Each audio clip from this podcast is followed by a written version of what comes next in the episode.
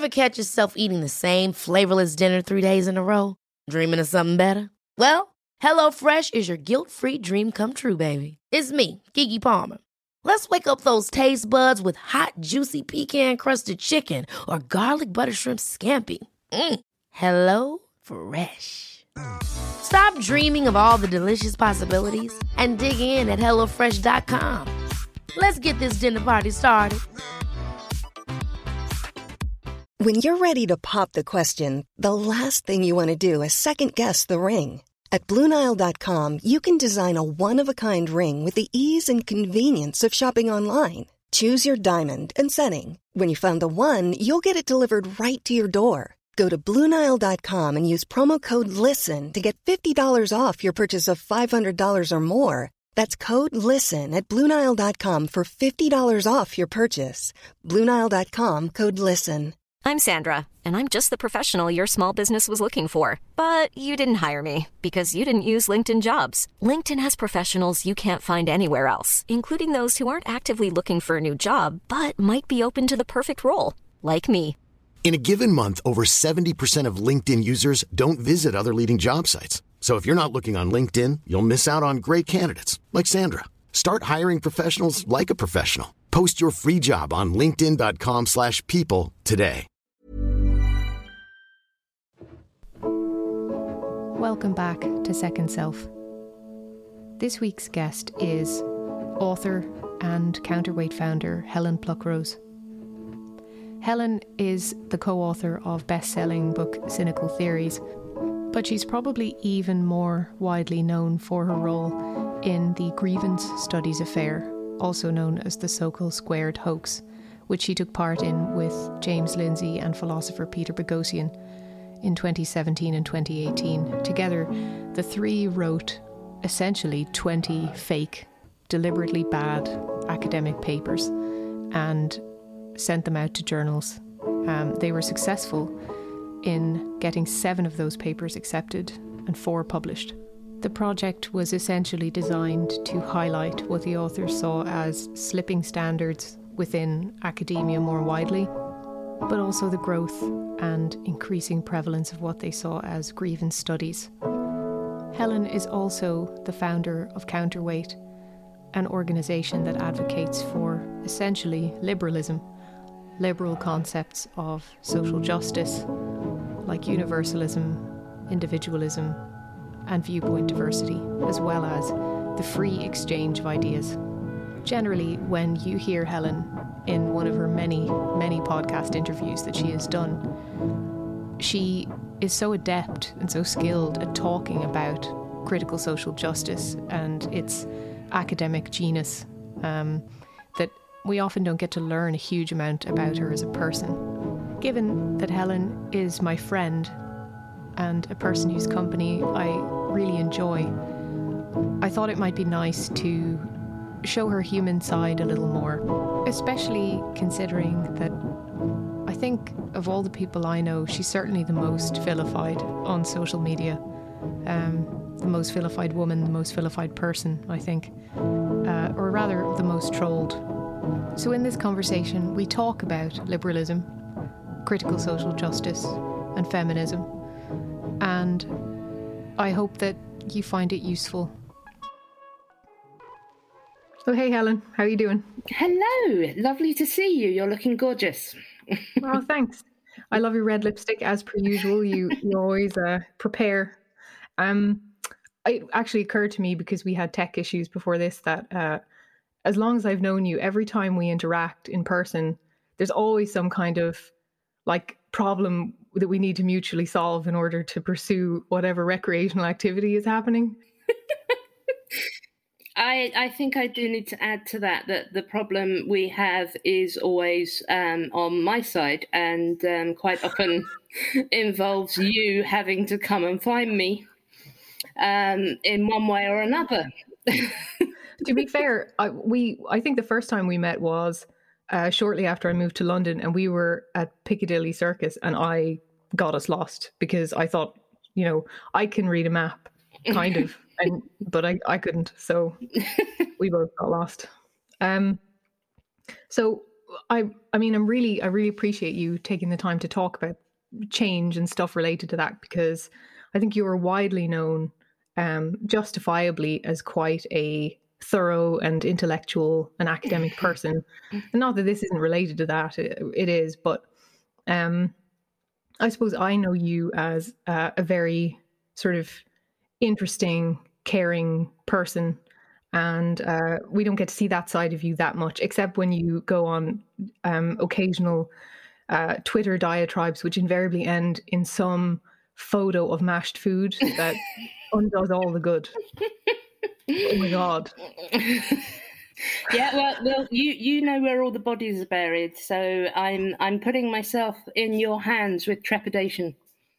Okay. Well, I mean, obviously the theme is change, so I figured it would be, there's obviously loads of stuff to talk about Counterweight and your kind of interesting career up to this point, but I thought it would be interesting to ask you, because I'm kind of fascinated by the idea of the sort of ideologies and the versions of the world that we inherit before we go out into the world and, you know, try and forge our own. So what were the ideas, as it were, about the world that you left your parents' home and took into the world? And how many of those do you think you still hold now? Okay, so my parents are very strange. My father is very, very conservative, while my mother was a liberal feminist. So they had the same argument constantly for nearly 50 years, only ending with his death. So I think I inherited a lot of the feminism that I had. My brand of feminism, anyway, was very much my mother's. So she arrived in London at the age of 18 in 1960, and she took on Lloyd's Bank, essentially, because they didn't allow women on the bank floor. They didn't allow them to take accountancy exams. When she requested a meeting, the manager thought it was amusing and sufficient to say, well, there's no accounting for women. And so that didn't go down very well with her. And then as well, she found herself in the 1970s in London with a good job, because she's very hardworking and bright, and the money to actually afford a flat to start to buy a place. But she couldn't do that without a male guarantor, and her father had died. She didn't have anybody, and she was trying to get a mortgage, and she was told, well, you could get pregnant. And she said, do you think I have any say over that or not? Is that something? And so this is what my mother's feminism was rooted in.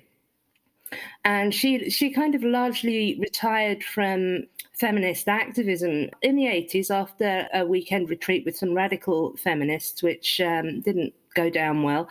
But she largely retired when the legal battles were won, although she will still have a lengthy diatribe about things like the Pussycat Dolls and how that is offensive to all women and their empowerment everywhere. So, yeah, I'm more like her, but my parents were both atheists. I became a Christian because of school. So I had myself baptized and confirmed as a Christian, and I became very, very devout. Now, later, it's something to do with temporal lobe epilepsy that I've always had. It can result in hyper-religiosity, but it completely baffled my parents. But they, you know, liberal mother, conservative father, thought it's let her do her own thing, and well, that's probably quite a nice thing. So I left my family home as an atheist. In the end, I lost my faith. I couldn't maintain it. I was very left wing. I was extremely feminist at that time, and this was 1990. So I entered the work world when there really was still quite sexist attitudes against women. I didn't get to experience them too much because I only worked in one place where there was a male boss. And he was elderly, and he did believe that I should be the one to make the tea and try not to talk too much. So we had a bit of a problem there, and I generally sort of addressed that when he told me once that I was a clever girl, and I said, "Thank you, you're a clever boy," and that.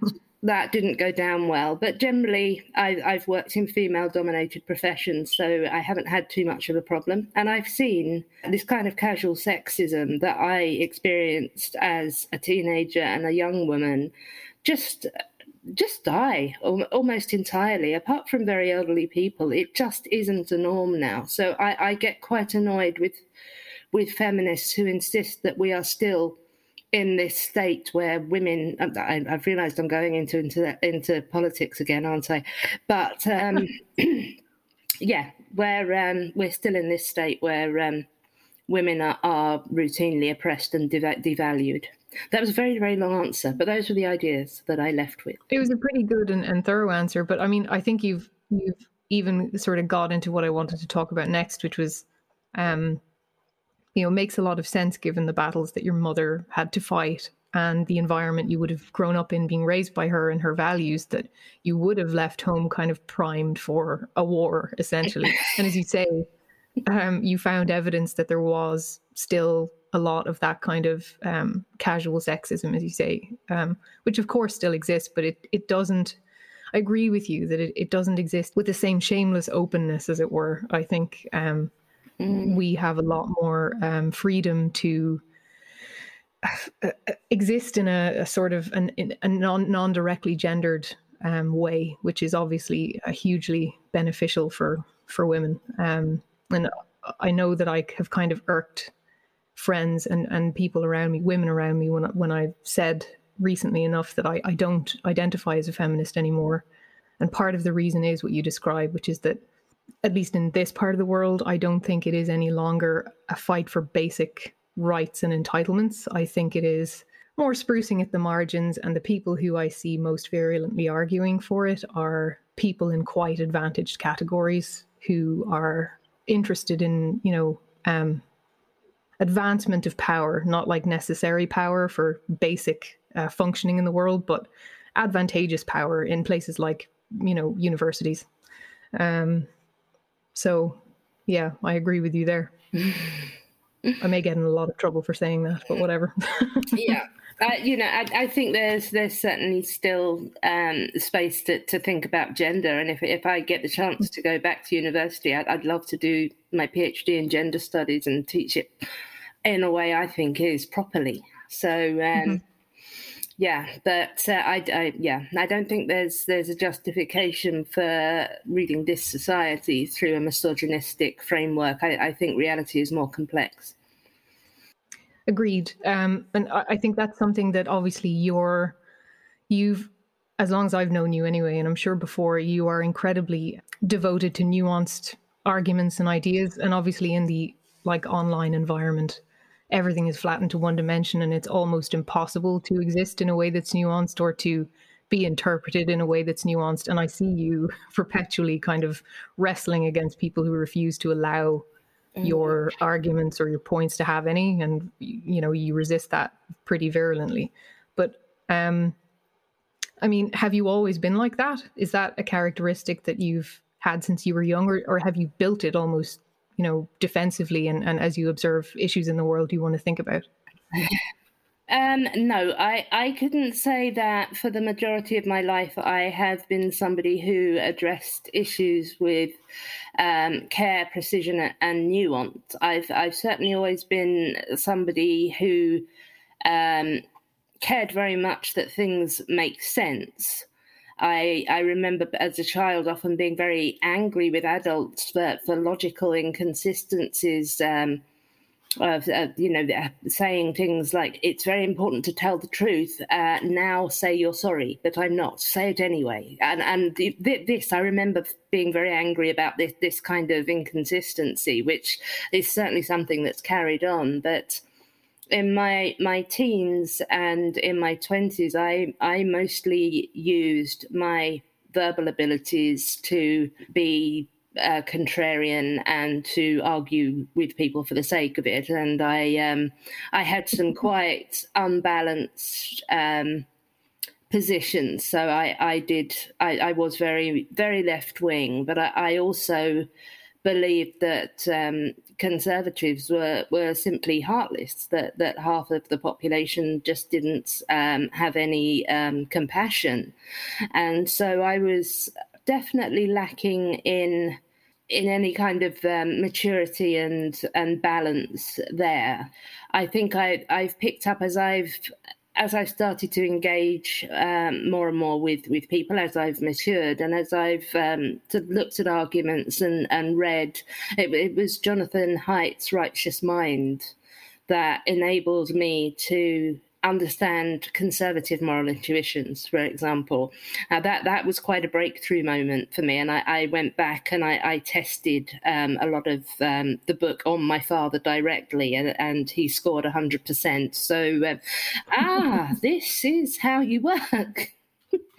And I think I have got gradually more careful about nuance as around me this polarization has grown.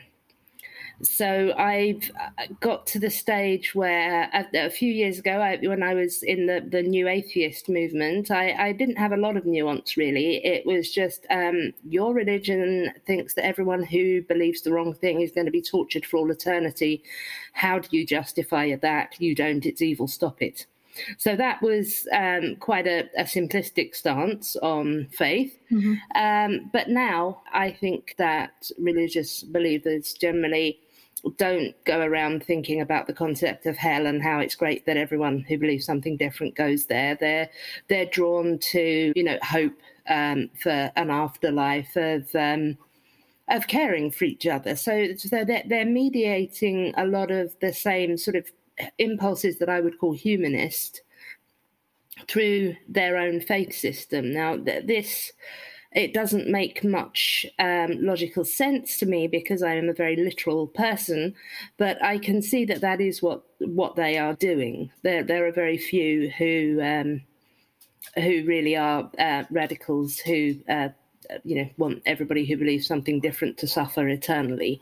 So that's, I'm certainly more nuanced there, but I've become more nuanced politically as we've been engaging with these ideas. And some people, a particular Mike Naynor, for example, who constantly wanted me to simplify and be more direct in Cynical Theories, and he's largely the reason it is quite simple and direct, has said to me that I will be on the scaffold as the guillotine is raised, passing apart the arguments for and against the revolution. So that sounds about right. I think though it does. I mean, that does speak to your character in a sense. It makes sense that you have ended up where you've ended up because it doesn't really seem possible that you could have ended up any other way. Like you don't have, if you're comfortable to just go through kind of how you've ended up career-wise where you are, like writing Cynical Theories and starting Counterweight and all of that stuff, because you don't have the classic, say academic to public intellectual background that's kind of straight route through a university that people would expect, or even a journalism career. No, I was privately educated, so I was expected to go through the school university career route, but I didn't like school, so I didn't do very well at my GCSEs. I didn't attend my A levels. I went into a job at 17 as a care assistant, which I loved. And because of the property slump at that time, I was able to buy a one-bedroom flat in London, can you imagine, for £26,000, which I could afford on a care assistant salary. And that was what I did for 17 years. I was a home care worker. I went into elderly people homes, sometimes younger disabled people, and I helped them to wash, to dress, to do the basic needs of life, but also get to know them as a person and learn about their lives and what made them who they were, and to find out what it was that I could do to help them make their lives a bit better. So there's a real potential for autonomy in home care, and that was why I did that rather than working in a home. You can go in, you can get to know someone, you can work around their routine, you can find out who they are, you can find out ways to help them be more who they are, even if they are confined to a chair or if they are deaf. And that is really very, very satisfying. So I think I would have done that job forever, except that after a complication of pregnancy and the cyst that I have in my brain caused me to have something like a stroke. So I had some paralysis down one side and visual problems, very poor balance and coordination, a great deal of pain. And I had for several years to spend most of my time lying down in a dark room. But I could still read. So I thought, well, this could be the time that I get my my degree. So I got my degree in English literature, and then I got my master's in early modern studies, and I took supplementary courses in Latin and French for a while so that I could read the text. And I got very into that. But this is when I started to see the problem in academia very clearly, because my views weren't welcome. My kind of feminism wasn't welcome. There was a really anti-scientific attitude that I kept coming up against over and over again in English literature. And that worried me, because I don't see any need for the humanities and the sciences to be opposed. I think that it's quite clear that they can help each other. And in fact, you know, as a late medievalist, science has revealed so much of social reality then that texts on their own couldn't tell us. So I was a bit worried about this attitude towards science, particularly as I was very much already part of the skeptic movement. And when it came to studying a compulsory module on postmodernism, this is really when I knew that I would have to take this on, these ideas on, and the way that they had evolved after that. So I spent... This was about 10 years ago. So I've been studying postmodernism in the original form and then the theories that have followed it for several hours a day ever since. And at the same time, I was seeing the influences of intersectional feminism, particularly on my feminism. So I was still identifying as feminist, and I was getting quite annoyed, because if you're a liberal feminist and also part of the new atheist movement, you come into contact with a lot of ex-Muslims. And ex-Muslims are trying generally to address some really quite serious issues of gender equality and LGBT equality. And it annoyed me tremendously that I was not allowed to support Muslim feminists if they were criticizing things like gender-specific modesty codes.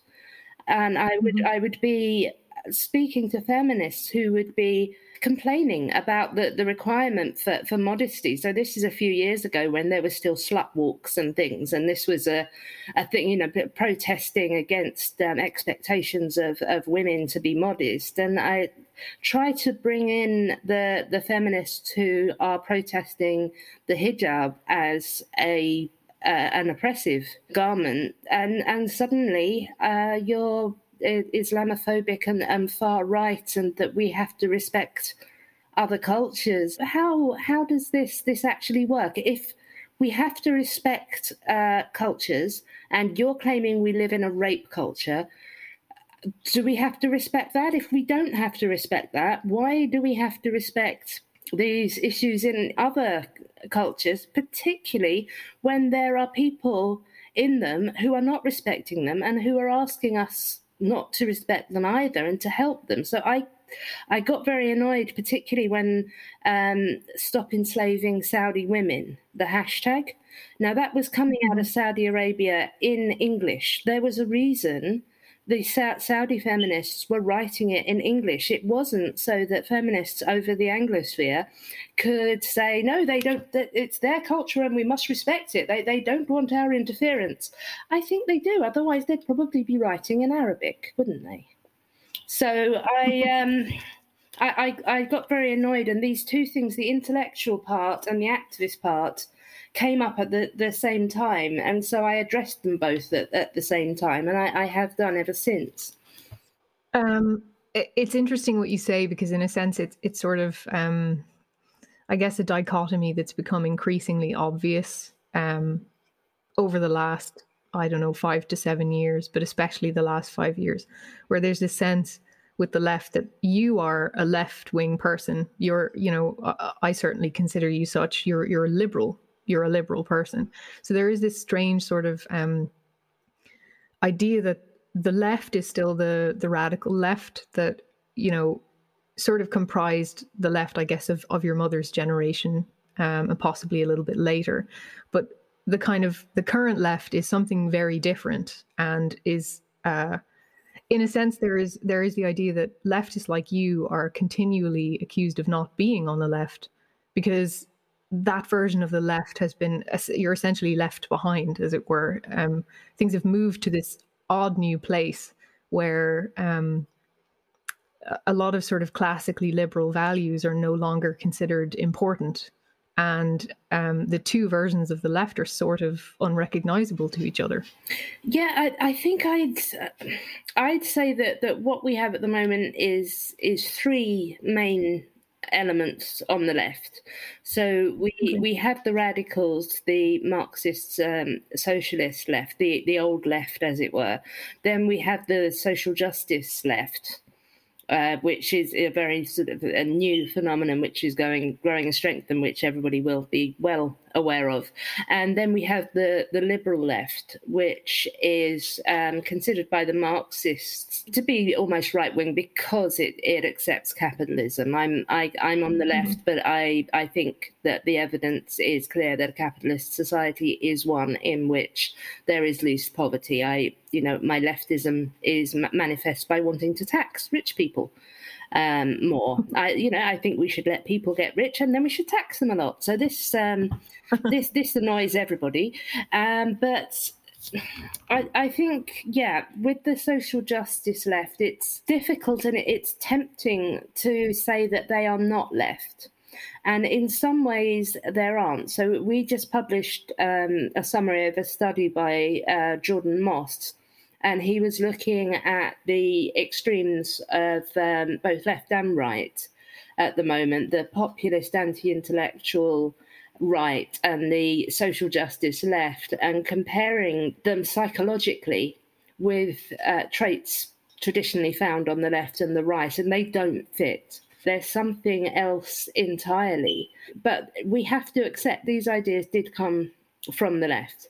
They came from a mixture of some Marxist ideas, which then got mostly overruled but partially adopted by some postmodern ideas, and then went through a series of identity politics, borrowing a lot from the black radical tradition in the US, to become what we see today. So this is at the left. At no point did conservative thought have any part in this. So I will own it. We have to accept that this is part of the left. It's a part of the left that's gone very, very wrong. And I keep trying to argue, because Marxists will insist that this is radical liberalism or mad liberalism. So they'll call it rad lib or mad lib. And I keep trying to tell them this isn't liberalism at all. Meanwhile, conservatives will insist that it's cultural Marxism. And I'm trying to tell them this isn't Marxism either.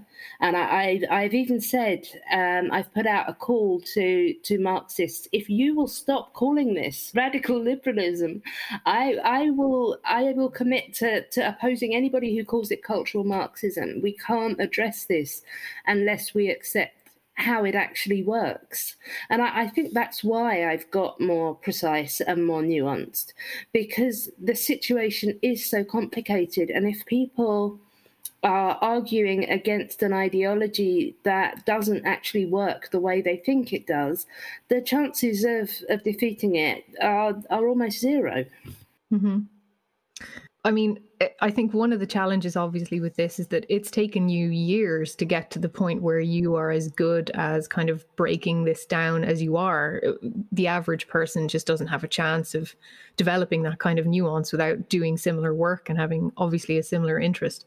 But I guess for people who kind of don't have a sense of what you're talking about in terms of, I suppose, the pragmatic application, or why you think that this is a kind of a risky situation that we should be concerned about, and that we need to protect kind of, you know, a more generally familiar version of liberalism, a less confusing version of it, because, as you say, it doesn't feel liberal at all. It doesn't feel particularly left, and yet it is. So what is it exactly that you're talking about?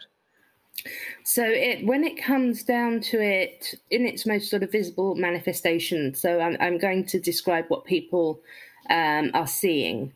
There's this idea that knowledge is a construct of power. So what we know is what has been decided by powerful forces in society, that this is spread by ways of talking about things. So these are the core postmodern ideas of discourses. Powerful forces in society decide what is true, they legitimise this as knowledge, and then everybody speaks into that knowledge and they maintain it by the way they speak about it. So whereas the Marxists used to see quite a simple dichotomy where there was the wealthy who were just oppressing the working class and it just pushed straight down, this isn't what we see in social justice, which comes from the postmodern idea that power is circulating all throughout society through the way we are talking about things. So this is why you will see now, it doesn't matter who has just said something that could be deemed to be racist. If it's the President of the United States or it's somebody on Twitter with 6 followers, they need to be corrected, because they're speaking into this dominant discourse. And if we all speak into these dominant discourses, which are called things like white supremacy, patriarchy, heteronormativity, and cisnormativity, which is the assumption that everybody is heterosexual, or the assumption that it's normal to identify with the sex indicated by your reproductive system, then if everybody is speaking into these discourses, they're maintaining them. Therefore, activism now is not about adjusting society to make things more equal on an economic basis, as it was for the Marxists and for a certain extent for the liberals. The liberals are still progressive. They still want to make things more fair. And so there is always an ongoing reform process. The social justice people and the Marxists are revolutionaries. So they want to turn society upside down and remake it. Liberals don't. Liberals want to keep making things better, sort of one problem at a time. And that's what's worked, essentially. This is why we have laws which prohibit racial discrimination, sex discrimination. It's why homosexuality is no longer illegal. It's the liberal reforming impulse which has caused this. Social justice doesn't see things like that. It sees systems of power that are present in attitudes and biases and revealed in language. And so we need to get into how people are speaking, which means we need to get into how people are thinking. So this is where we see the authoritarian focus on what can and can't be said, and the attempts to actually get into people's minds and reprogram them with the unconscious bias training and these kinds of attitude and belief-focused activism. It's really quite alarming. And we've seen it before. This is very, very typical of humans. It's a thing we do. When we think we have the truth, then we need to police what everybody else believes. So in my period of study, which was primarily the 14th century, you have a look at confession, when people have to go through various things, assert that they believe certain things, then go through various sins they could have committed, check them all off, to make sure that they're believing the right things and thinking in the right way. That was enforced by the church for hundreds and hundreds of years, and it was done in the service of good. People needed to be kept within this understanding of what is morally good in order to save their souls. Now, people who were saying heretical things, the Lollards and then the Protestants and Muslims even, they were dangerous because they could contaminate society. They could cause people to stray from the true path and damn their souls for eternity. So that's a really sort of normal thing for humans to do. And of course, I think it makes intuitive sense. If you know that something is right, then why would you allow people to say something else? But it's the development of liberal societies which have actually bypassed these human intuitions and said we do need to let people say things that we think are appalling. We need to be able to have conversations about them, even if we think they're awful. And this is what has resulted in the fastest advance of scientific knowledge and the greatest moral progress that I think has ever been seen historically ever. So that's why we need to defend liberalism in that sense of freedom of belief, the idea that the individual is the owner of their own mind, that they have agency, that they can make choices themselves, that we have a shared humanity and that we have plurality. So we can live alongside people who believe different things, and nobody needs to murder anybody or force them to pretend to believe anything else. That's what's under threat at the moment with social justice. And I'm not saying that there's going to be a Maoist revolution and struggle sessions immediately. We're seeing a much more subtle form of this. So with Counterweight, I'm dealing with it on a daily basis. So there's no point people continually trying to tell me that cancel culture isn't real and nobody's being forced to pretend to believe things they don't believe. They are. They are all the time. I'm currently dealing with 7 of them, and that's just me. The number of cases that come in just to us, let alone the people who aren't actually seeking to do something about it, is really quite alarming. So, I mean, obviously, you said a lot there, and it was all very interesting. I definitely want to talk about Counterweight, because obviously I'm affiliated with Counterweight. I'm very supportive of what they're doing for individuals who don't feel like they can defend their beliefs in the workplace. But I guess I find it interesting. It's kind of a nice argument as well for rooms full of people who disagree with each other, because obviously conservatives and libertarians who are not necessarily conservatives, but they're focused on individuals, and what is lost here is individuals. So this idea that if each individual is just subsumed into an identity group, then they are representative of this identity group rather than an agent in themselves with the right to articulate a view that differs from that group or dissents from that group. And then you just end up with this kind of extreme form of utilitarianism where any individual is a small price to pay for the homogeny, intellectual or ideological homogeny of the group. Yeah, I think it's all, extremely likely that this has an evolutionary basis, because historically, in order to survive, a group has had to be in accord. finding somebody who isn't going along with the dominant narrative, the rules, is likely to weaken a group, is likely to make them all weaker and to endanger people. So I think this intuition that we have that somebody who is thinking something we find appalling is really physically dangerous is probably rooted in a reality that they were. For much of our history. And I think, is it Carl Menninger? It's a Bonn neuropsychiatrist has found that our brains react to ideas that we think are wrong in the same way as they react to danger. And that shows a link very, very clearly between the danger of a physical danger and the danger of having somebody in your midst who isn't with you.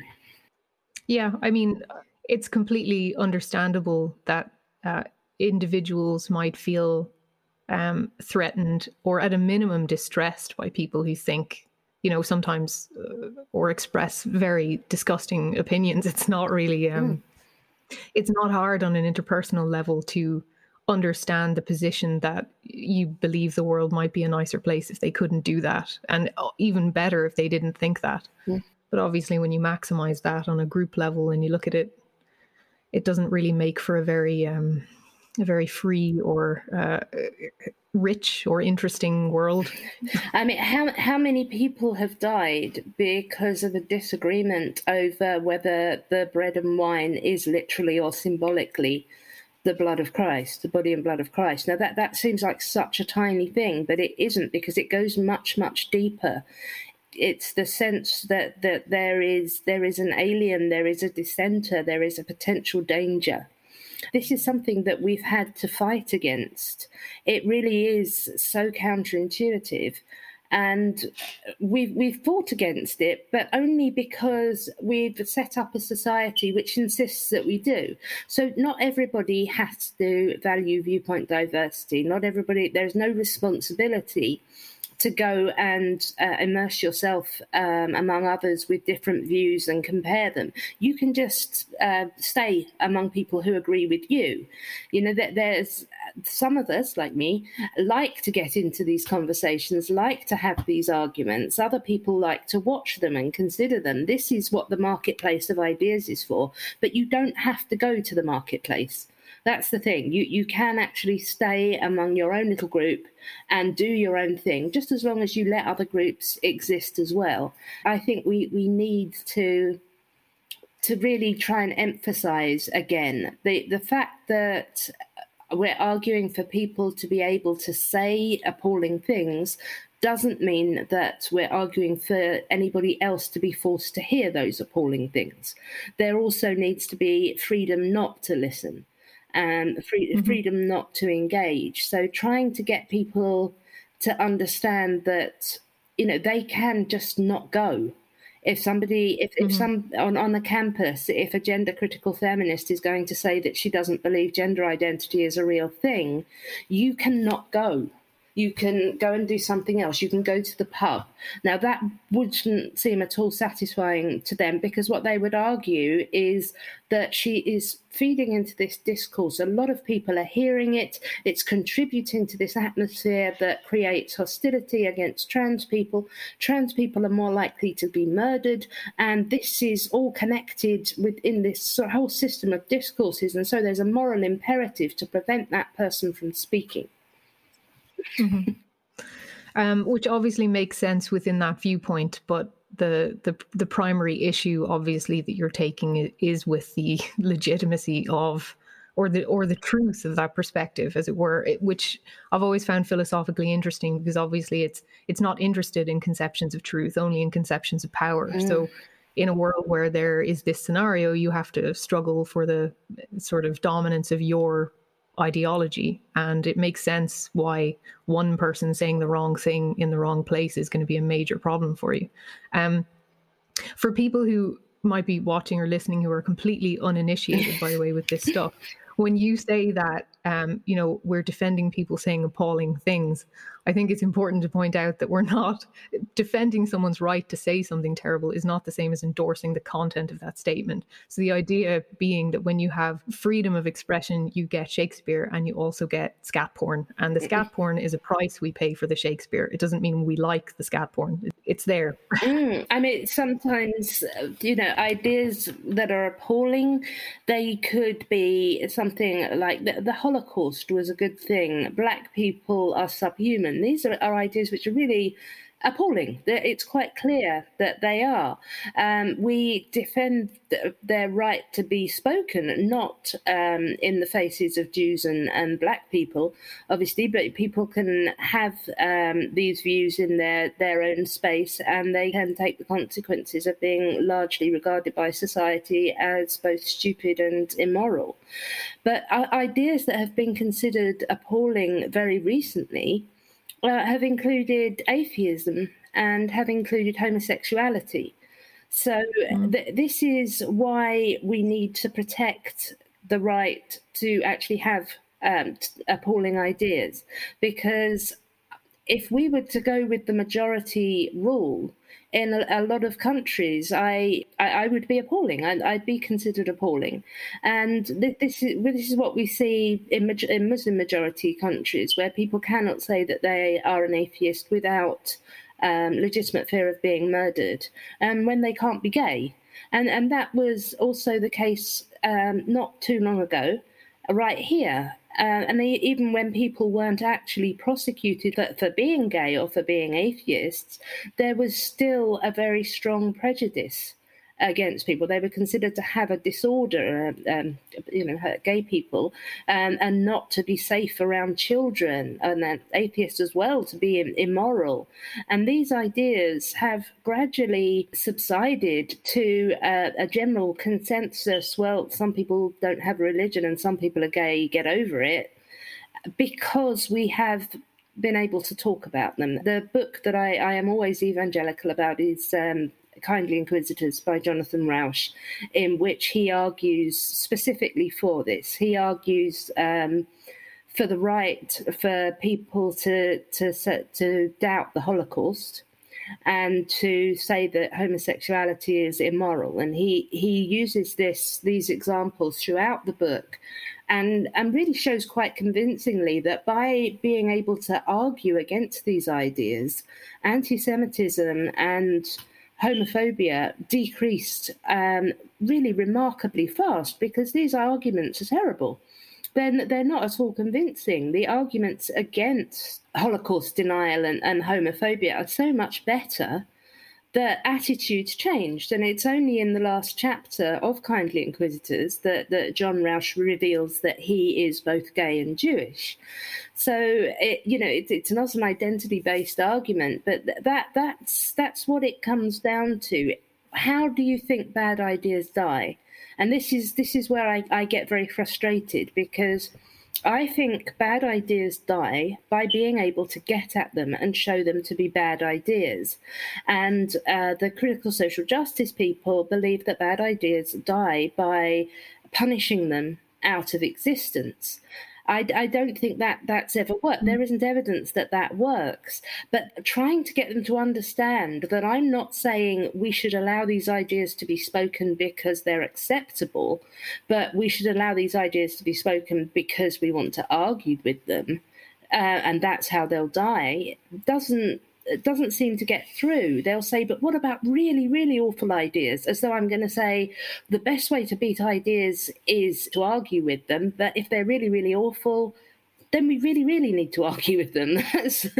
That's when it becomes more important. I mean, some of the worst ideas that are travelling around right now are anti-vax ideas, some of the more sort of extreme views on there, which could end up with children dying in the cases of the whole sort of vaccines and autism thing. We need to get at that. We need to be able to argue against those ideas and to dismantle them. And unfortunately, we're still allowed to do that. But other ideas that we're not allowed to argue with are quite worrying. So I'm, as a liberal, I am generally in support of trans rights. I think in nearly every case and every situation, a trans woman can be accepted straightforwardly as a trans woman without there needing to be any fuss about it. I think it is morally good if people do that. I don't think they should be forced to, but I think it is a morally good thing to refer to a trans woman as a woman, to call her she, and to treat her with dignity and respect as a woman. Now, that's a liberal position, but what we're hearing now is a real authoritarian opposition to the idea that it can be legitimate at all to say that some women's spaces need to be protected, particularly women in shelters and prisons, and that women's sports could be damaged by the inclusion of trans women who have gone through male puberty. These are reasonable arguments which actually do need to be made. And the amount of threats, of violence, of the no platforming, the sheer sort of backlash if anybody suggests that there is ever any situation in which it is okay not to accept a trans woman straightforwardly as a woman is really strong at the moment. That's I think the clearest example as something that needs to be said and cannot be said. It's a discussion we need to have. I mean, the idea that I think that there's anything that isn't open to questioning or talking about anything at all is inherently an illiberal idea. And a lot of people will agree to that, as you say, to a point, and then they'll say, but except this shibboleth, you know, this thing can't be touched. Yeah. And you can't proceed on that basis. It's really more of an all or nothing thing. One of the things that I find very interesting about that idea that you were talking about, which is inherent to these approaches, is, as you say, the idea that ideas themselves are dangerous. So, you know, you let them out into the ether like some kind of noxious substance and they're absorbed into people. I find that conception incredibly patronizing. It suggests that, you know, everyone but me as the, you know, as the one who's running in with the moral panic and saying, we can't talk about this in case people are instantly converted to bad ideas. It's a very kind of elitist, middle class, upper middle class idea that people are intellectually beneath me, whoever I am, and that I need to protect their porous minds from bad ideas because they don't have the ability to engage with them, to compare them to other ideas. And since I'm robbing them of the ability to debate about or think about them really in a public sense, it's essentially just a spoon feeding of here is what you think, lower being, here is the truth as I present it. I think, yeah, you can certainly experience it like that. There is a belief that people simply cannot deal with certain ideas. And I think here's, I'm going to sort of take a devil's advocate position for my own free speech absolutism, because here is where I have my I believe in free speech but moment. And it's the only place that I have it. And I'm very conflicted about it. But I think in some cases, say, for example, there is a group, as there is here in East London, which has been shown to take young men who seem to be perfectly reasonable and healthy young men, indoctrinate them, and then the next thing we know they are in Syria blowing people up. Should that group be banned?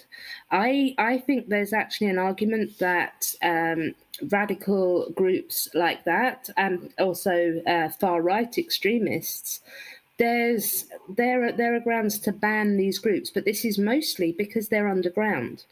If they wanted to bring those ideas up onto a university campus, or say, for example, where ideas are supposed to be discussed, and then have somebody else discuss them with them, that would be a very different matter.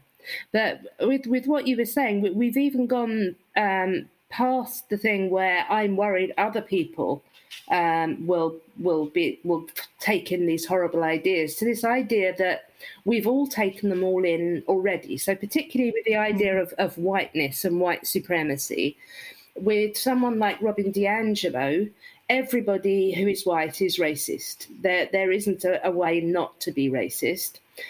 Your choices are that you are either racist and you admit it and you do the work to dismantle it as far as you can, even though that will always be inadequate, or you are racist and selfishly in denial and actively doing harm to people of colour by not admitting your own racism.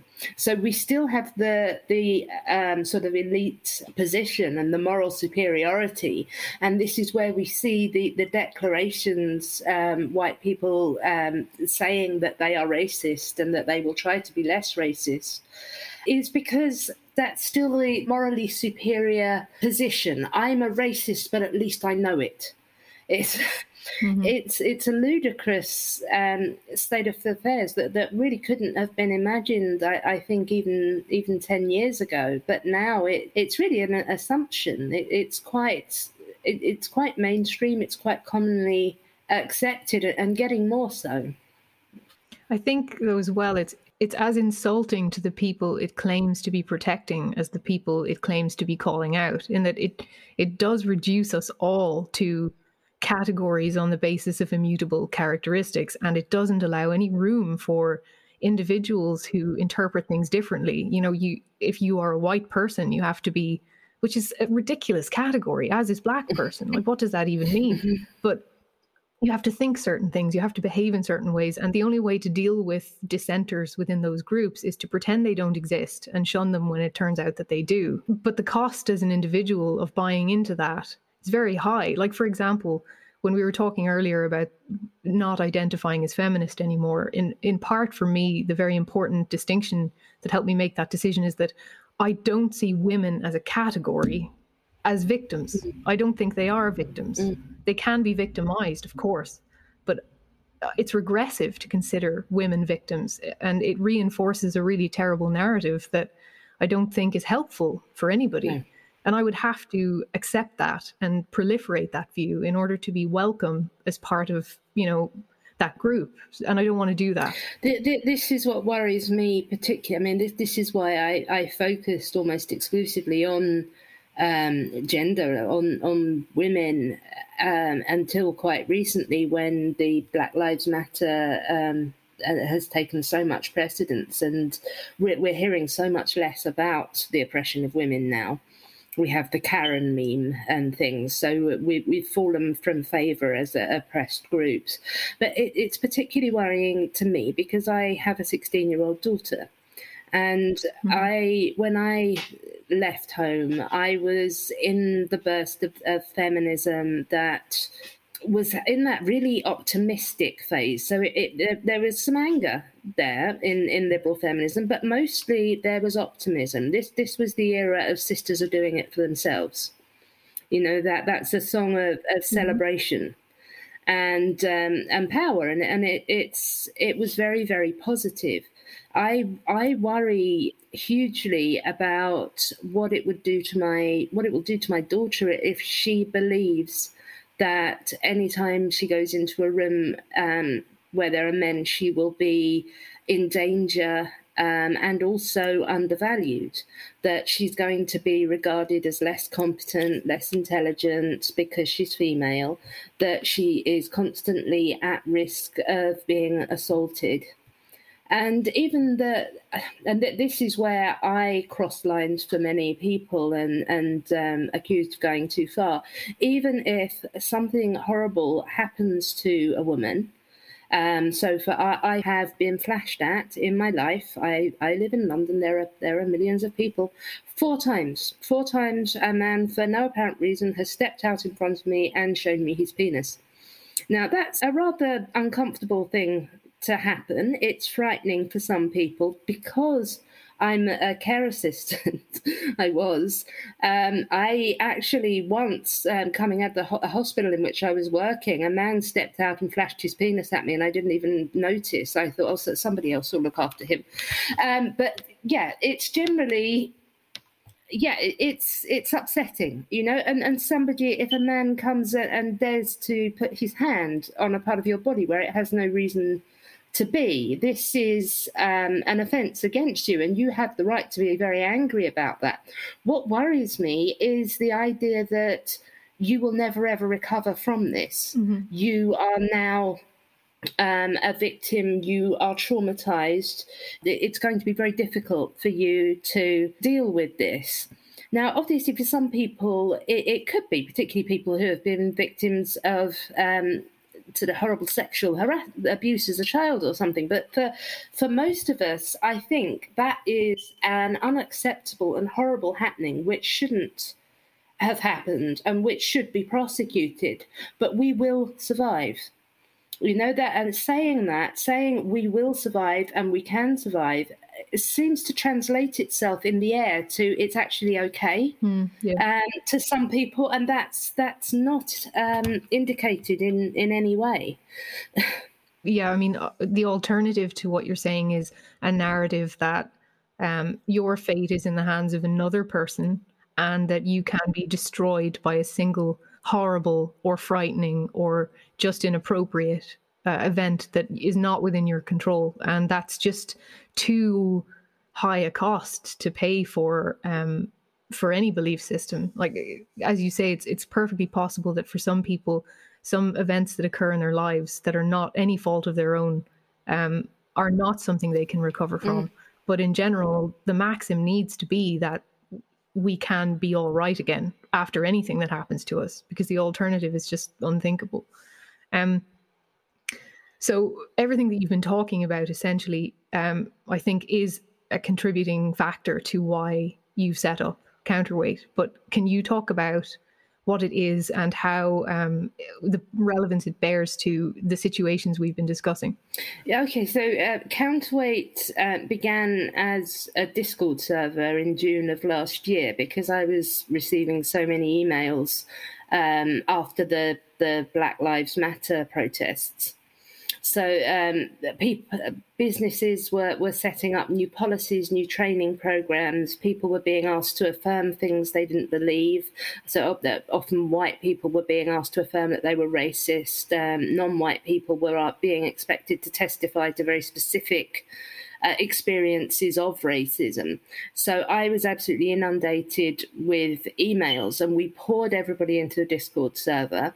Carrie Clark, my partner, she came along and started setting up advice pathways and resource banks and finding out what people needed.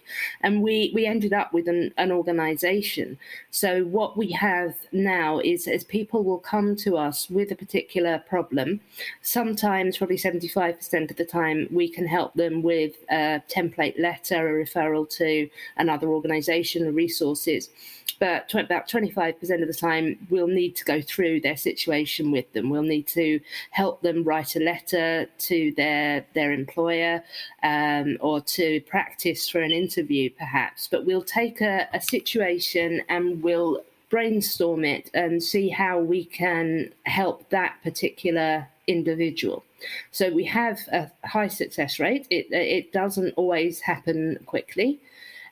One of our first clients, who is now one of our core team members, spent 8 months getting herself on an equity, diversity and inclusion board and persuading them to make the diversity training voluntary rather than mandatory.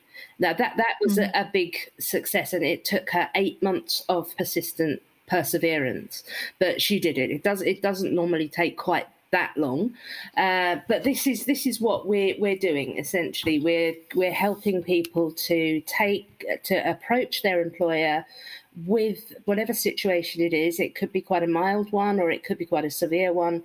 Respond to it appropriately and seek a resolution. And most of the time, we can find a resolution. So, we're having a high success rate, but we're also getting increasing numbers of people coming in because of that. We have a community where people get together and they organise around their own profession. And that's a very effective way of dealing with things. If you are an engineer or something, getting together with other engineers, working out how to approach it from your own perspective and sort of doing it as a group really does work well. Because we've had so many people suffering mental stress from this, really doubting themselves, thinking that they're going mad, being horribly bullied, getting quite mentally ill. We've also developed a mental health team for this. So we have Jennifer Friend, who is an American woman who's had her own issues with this, and she has set up a listening service. We have volunteers who are therapists or psychologists of various kinds who will listen to people and help them talk through their feelings. And this is enormously helpful to then addressing them, feeling more calm and centered and being able to go in and be firm, be persistent and to push it back. And we can push it back. We can nearly always push it back. Yeah. And I mean, again, I suppose to state the obvious, it's unfortunate to have to, but just to state the obvious, in the case of something like diversity training, the sort of end goal of that, you don't have to lack belief in the end goal of such an endeavor, which is obviously, arguably, a potentially diverse workplace that's full of, comfortable individuals who all feel happy to express themselves. It's the means of getting there that you may disagree with. And sometimes the end goal of trainings like that is not, in fact, that kind of liberal environment, which is a problem in itself. Well, no, if we have sometimes, actually 4 times in the whole time we've been running, we've had someone come to us who wants us to help them deal with a perfectly reasonable expectation that they not be racist at work, and we've had to say, well, no, can you know, just please don't be racist at work. Yeah, this is not what we're here for. So, and this is what we have to say to people as well, though, because quite often someone will hear the words diversity, equity and inclusion and they will assume the most authoritarian Robin DiAngelo, everybody is racist ideas, and they will charge in too hard when, in fact, what the employer is setting up is something that is quite liberal, that does allow diversity of viewpoints. And we know that employers are doing this because quite a lot of them are coming to us for help with developing their policies and their programs so that they are still inclusive of a great variety of worldviews, because you can oppose racism from all number of positions. You can oppose it because you're a Marxist and you believe that class is the deciding factor, or because you're a liberal and you think that people are individuals, because you're a conservative and you think, again, people are individuals and there's personal responsibility not to be racist, because you're a religious believer and you believe that everyone is a child of God. It doesn't matter why you believe that racism is something that should not take place in your workplace. The employer has the right to demand that you behave that way at work. So of course, we're certainly not we're not opposed to diversity and any sort of sensible aims to increase representation. So I guess just to finish, because I find it interesting and I'm kind of drawn back to that image of you as the guillotine is coming down. I don't consider you to be somebody who sort of courts negative attention or who's deliberately contrarian, but I do consider you someone who is not all that interested in consensus if you don't think that the consensus is correct. And obviously the sort of telos of Counterweight is pretty much to assist people who want to be able to, express an individual and differing view in the face of pressure from a much more powerful entity to just conform. So, I mean, do you think that's an accurate assessment? Does that fit you? Yes. We want people to be able to have their own beliefs and to express them. You obviously you can't go around work, expressing all kinds of beliefs you're meant to be working. But as a general rule, yes, your workplace should not make it impossible for you to be, say, a conservative or a Christian or a Muslim or anything else. They should allow for you to have your own beliefs and require simple, decent, respectful behaviour towards other human beings and colleagues at work. So I would say Counterweight is there for, it's a liberal humanist organisation, it's secular, but that doesn't mean that all of the people who we help identify as liberal humanists or are non-religious. We will help somebody stand up for their right to have a Christian belief, for example. So this works very well with Robin DiAngelo and the whole idea that everybody is socialized into a certain belief. That is incompatible with the Abrahamic faiths, which believe that God gave humans free will. That is central to all three of those religions.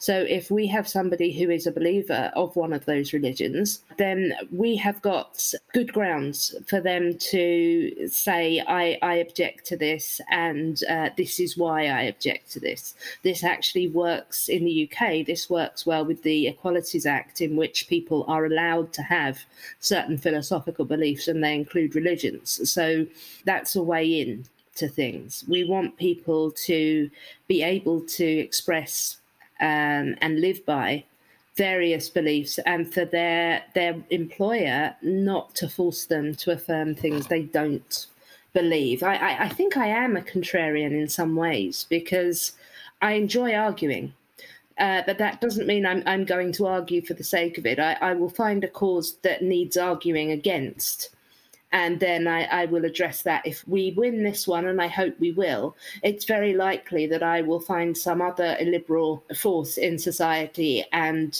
begin to argue against it. Yeah, I mean, I think there are obviously cultural incentives when you have this amount of sort of downward pressure around a belief system to conform, you know, and there are people who one day are completely disinterested in the environment, and then, you know, the next day are suddenly wearing shoes made of recycled bottles and advertising their belief system on their chest. Or those people who, you know, like steak, and then a week later they're telling everyone they're a vegan. There are sort of there are social incentives to conform with belief systems, and that is not to say that there are no people who hold those beliefs organically and for good reason. I'm just talking about the people who do things to conform, and there are lots. So I suppose something like Counterweight is very important because without something like Counterweight, the option is conform in order to keep your job and kind of benefit and not look like a terrible human being who just won't fit in with this obviously kindly intended change, or conform wholeheartedly, essentially, and reap the benefits of doing so, which often turn into pointing the finger at other people to pressure them to conform as well, because obviously you look most righteous if you do that too. Yeah, I like that. I think that's a good description of what Counterweight is trying to do. We operate largely behind the scenes, and we operate in ways that enable people to address things how they want to. So there are some organisations in this space that really want to find the most egregious case and make them as public as possible, so that you know, public opinion is drawn to this egregious happening, and it turns against the idea. And this is how activism works. This is, you know, this Rosa Parks sort of gained public sympathy because it was so awful that she was, this hardworking woman was expected to stand up. So this is how activism works in some ways. We draw big public attention to cases. That isn't what Counterweight does. We know that a lot of people don't want to make a big drama out of something. They don't want to become a notorious figure of some kind.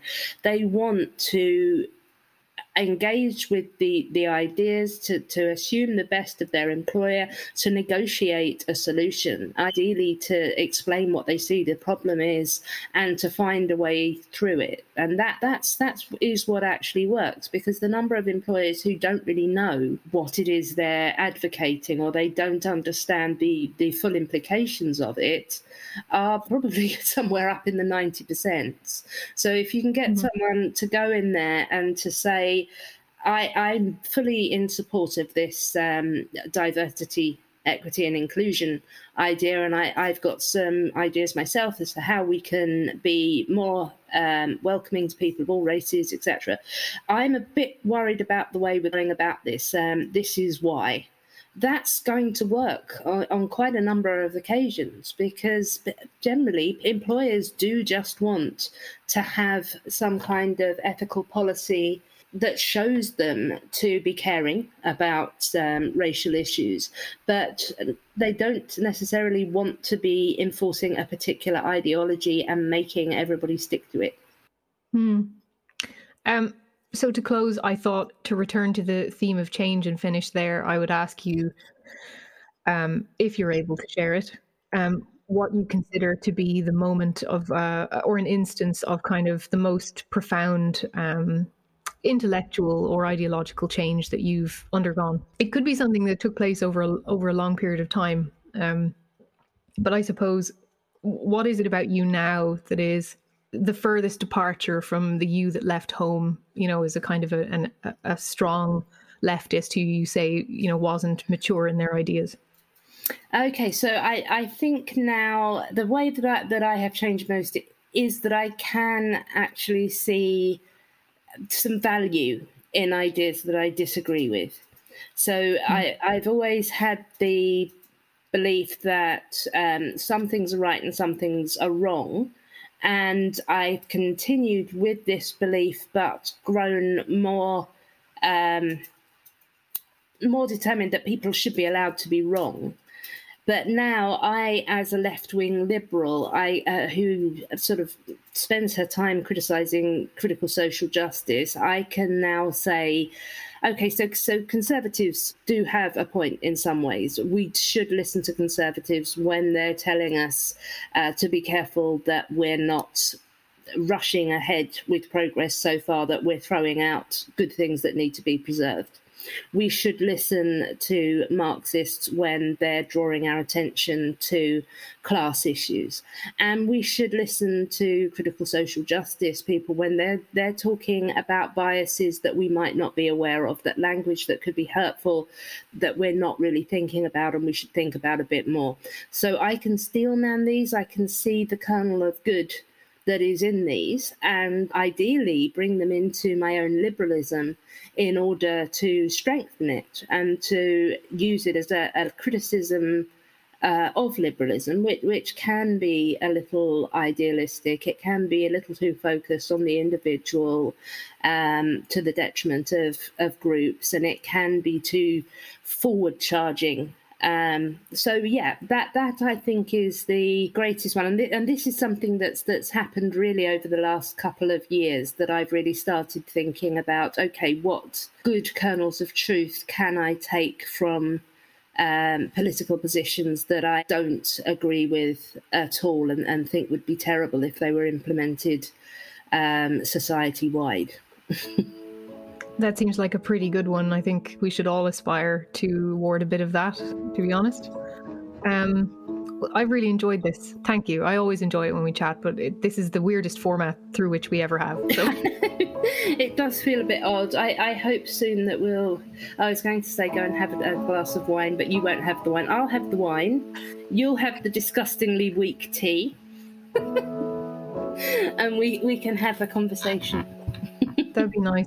I might even venture as far as Essex, because it's been long enough.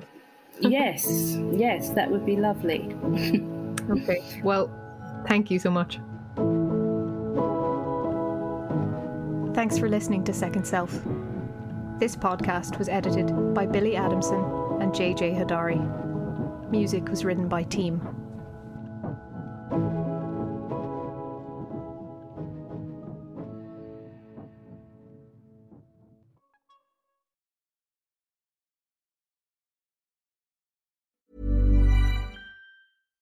Selling a little or a lot? Shopify helps you do your thing however you cha-ching. Shopify is the global commerce platform that helps you sell at every stage of your business. From the launch your online shop stage to the first real-life store stage. All the way to the did we just hit a million orders stage. Shopify is there to help you grow. Shopify helps you turn browsers into buyers with the internet's best converting checkout. 36% better on average compared to other leading commerce platforms. Because businesses that grow, grow with Shopify. Get a $1 per month trial period at shopify.com/work. Shopify.com/work. Ever catch yourself eating the same flavorless dinner 3 days in a row? Dreaming of something better? Well, HelloFresh is your guilt-free dream come true, baby. It's me, Keke Palmer. Let's wake up those taste buds with hot, juicy pecan-crusted chicken or garlic butter shrimp scampi. HelloFresh. Stop dreaming of all the delicious possibilities and dig in at HelloFresh.com. Let's get this dinner party started. Planning for your next trip? Elevate your travel style with Quince. Quince has all the jet-setting essentials you'll want for your next getaway, like European linen, premium luggage options, buttery soft Italian leather bags, and so much more. And is all priced at 50 to 80% less than similar brands. Plus, Quince only works with factories that use safe and ethical manufacturing practices. Pack your bags with high-quality essentials you'll be wearing for vacations to come with Quince. Go to quince.com/pack for free shipping and 365-day returns.